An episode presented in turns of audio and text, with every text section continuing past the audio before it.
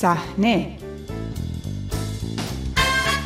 نگاهی رادیویی به دنیای تصویری. سلام خوش آمدید به شماره 401 مجله هفتگی صحنه. من بابک قفوری آذر هستم. این شماره به مناسبت درگذشت مسعود مهرابی نویسنده پژوهشگر و روزنامه نگار شناخته شده به بررسی کارنامه او در گفتگو با تعدادی از همکارانش اختصاص دارد. با صحنه همراه باشید. سینمای ایران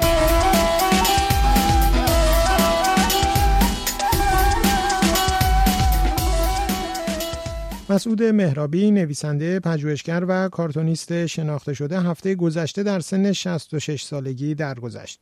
نام او بیش از هر چیز با ادبیات سینمایی ایران گره خورده است. او یکی از مؤسسان ماهنامه سینمایی فیلم و مدیر این مهمترین نشریه سینمایی بعد از انقلاب به مدت حدود چهار دهه و نویسنده و پژوهشگر تاریخ سینمایی ایران بود. کتاب تاریخ سینمای ایران او از مهمترین منابع شناخت سینمای ایران در سالهای ابتدایی پس از انقلاب محسوب می شد. کار روزنامه نگاری را پیش از انقلاب با همکاری با روزنامه های مهمی چون آیندگان آغاز کرد.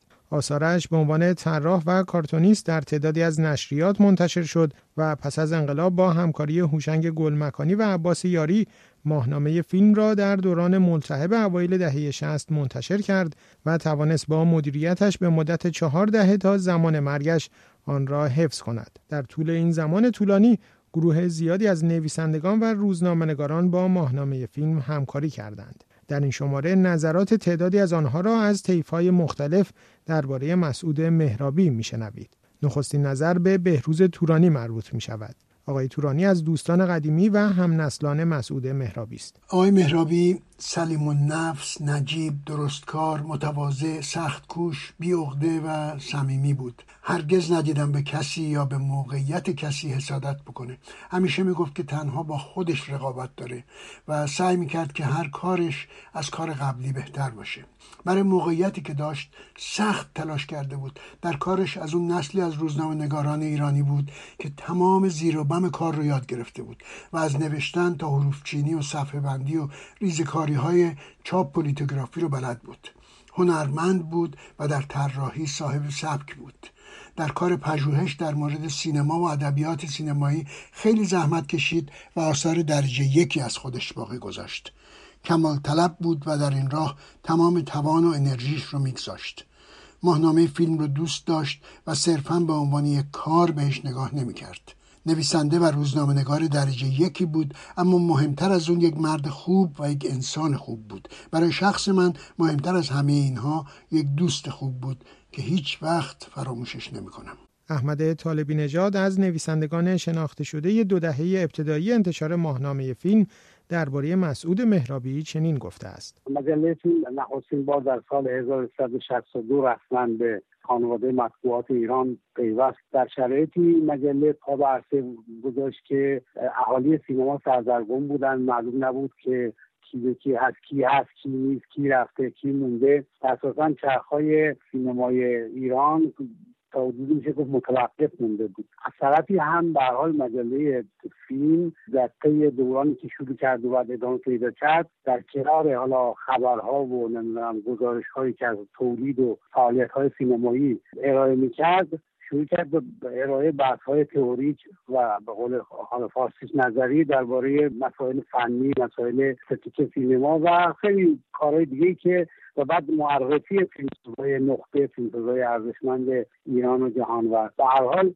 به نظر من یکی از گام های موثر در شکلگیری سینمای پس از انقلاب بود. نقش آقای انقلابی واقعیت اینه که مدیر مجله بود و خیلی هم حساس بود و وسواس داشت. چرا که همونجور که بعضی هم می‌دونن هفت سال اول مجله اصلا امتیاز نداشت. مجله با دیرست مثل کتاب شماره به شماره مجوز می‌گرفت در وزارت ارشاد. خود میرابی اگر که اون نفوذ رو نداشت و اون دقت نظر را نداشت هر آن ممکن بود به داد بره.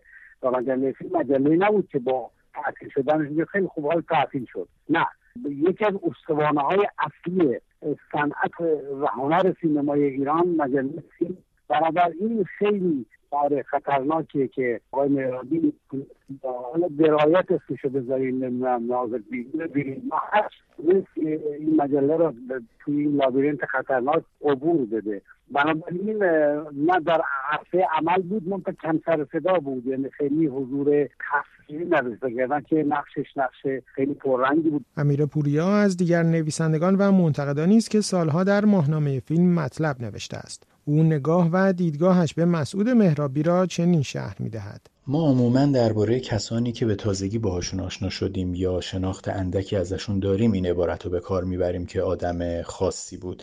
ولی بنده با وجود همکاری چند دههی با آقای مسعود مهرابی واقعا شایسته می‌دونم درباره ایشون بگم که آدم عجیب و به خصوصی بود. از یک طرف به کار همه کسانی که باشون کار می‌کرد کار داشت. در واقع در انتشارات آدم توی نوشته هاش توی محیط مجازی دقیق می‌شد. اما هرگز به اون شکلی که شبیه افرادی باشه که بیش از حد مداخله می‌کنند واکنش نشون نمی‌داد. از اون طرف درباره این وجه متمایل به حجب و حیا متمایل به گوشگیری و متمایل به در سایه ماندن که منم توی گفتگوی طولانیم با ایشون تو مقدمه و سوالها اشاره بهش کرده بودم این وجه با اون مسئولیتی که در انتشار یک مجله به طور مداوم با این همه جنبه های عمومی و اجتماعی داشت باز یک تضاد خیلی جالبی داره یه نوع جمع ازداد خیلی به خصوصی است که از یک همچین آدمی برمی اومد علی رضا معتمدی که به تازگی فیلم رضا از او به نمایش درآمده پیشتر به عنوان روزنامه‌نگار از نویسندگان ماهنامه فیلم بود. روایت او از مسعود مهرابی. به نظر من مهمترین ویژگی مسعود مهرابی مستقل بودنش بود.